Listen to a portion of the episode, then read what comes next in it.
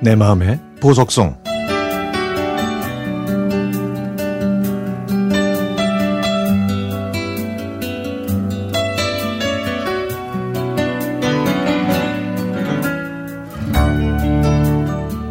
대학 때 저는 미팅을 하도 많이 해서 팅순이라는 별명이 생겼습니다.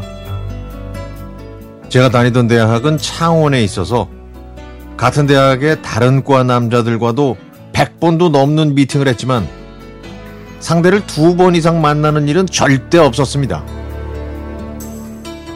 애프터가 들어와도 마음에 들지 않아서 백마탄 왕자님이 나타날 때까지 기다리겠다라는 생각이었거든요. 제가 스무 살이라 콧대만 높았고 남자를 쉽게 생각했던 거예요.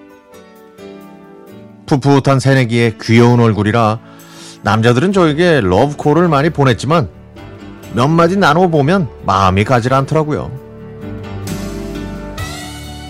2학년 때 다른 대학교 남학생들과 하는 단체 미팅에 나갔는데 하하 킹카가 나타난 거 있죠. 얼굴은 손지창, 키는 구본승.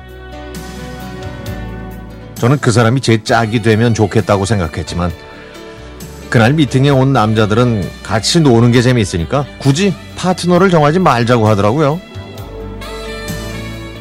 결국 저희 스무 명은 저녁을 먹으려고 경양식집으로 향했는데요.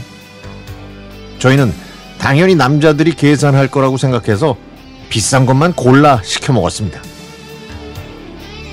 그렇게 즐거운 식사를 하면서 재미있게 놀고 있는데 남자들이 하나 둘씩 화장실에 간다는 겁니다. 그런데 아무리 기다려도 남자들이 안 오길래 화장실에 갔더니 아무도 없는 거예요. 모두 식사값도 안 내고 다 도망친 거죠. 저는 어이가 없고 화가 나서 살이 부들부들 떨렸고 어쩔 수 없이 돈을 모아 식사값을 지불했습니다. 그리고 몇 달 후에 친구한테 전화가 와서 단체 미팅에 자리가 하나 비었는데 나오라는 겁니다. 뭐 저를 잘 아는 친구의 전화라 거절할 이유가 없었죠. 카페에 들어가서 자리에 앉았더니 상대편 중에 낯익은 얼굴이 있어서 곰곰이 생각해보니까 몇 달 전에 단체 미팅을 했을 때 돈 안 내고 도망간 일행 중 한 명이었던 그 킹카였습니다. 그 남자도 저를 기억했는지 화장실이 급한 표정을 짓더라고요. 그런데 저는 그와 1지망, 2지망 모두 커플이 됐습니다. 파트너가 정해지자 다른 팀들은 나가서 저와 그 사람만 카페에 앉아 있었습니다. 야, 이거 보통 인연이 아니네.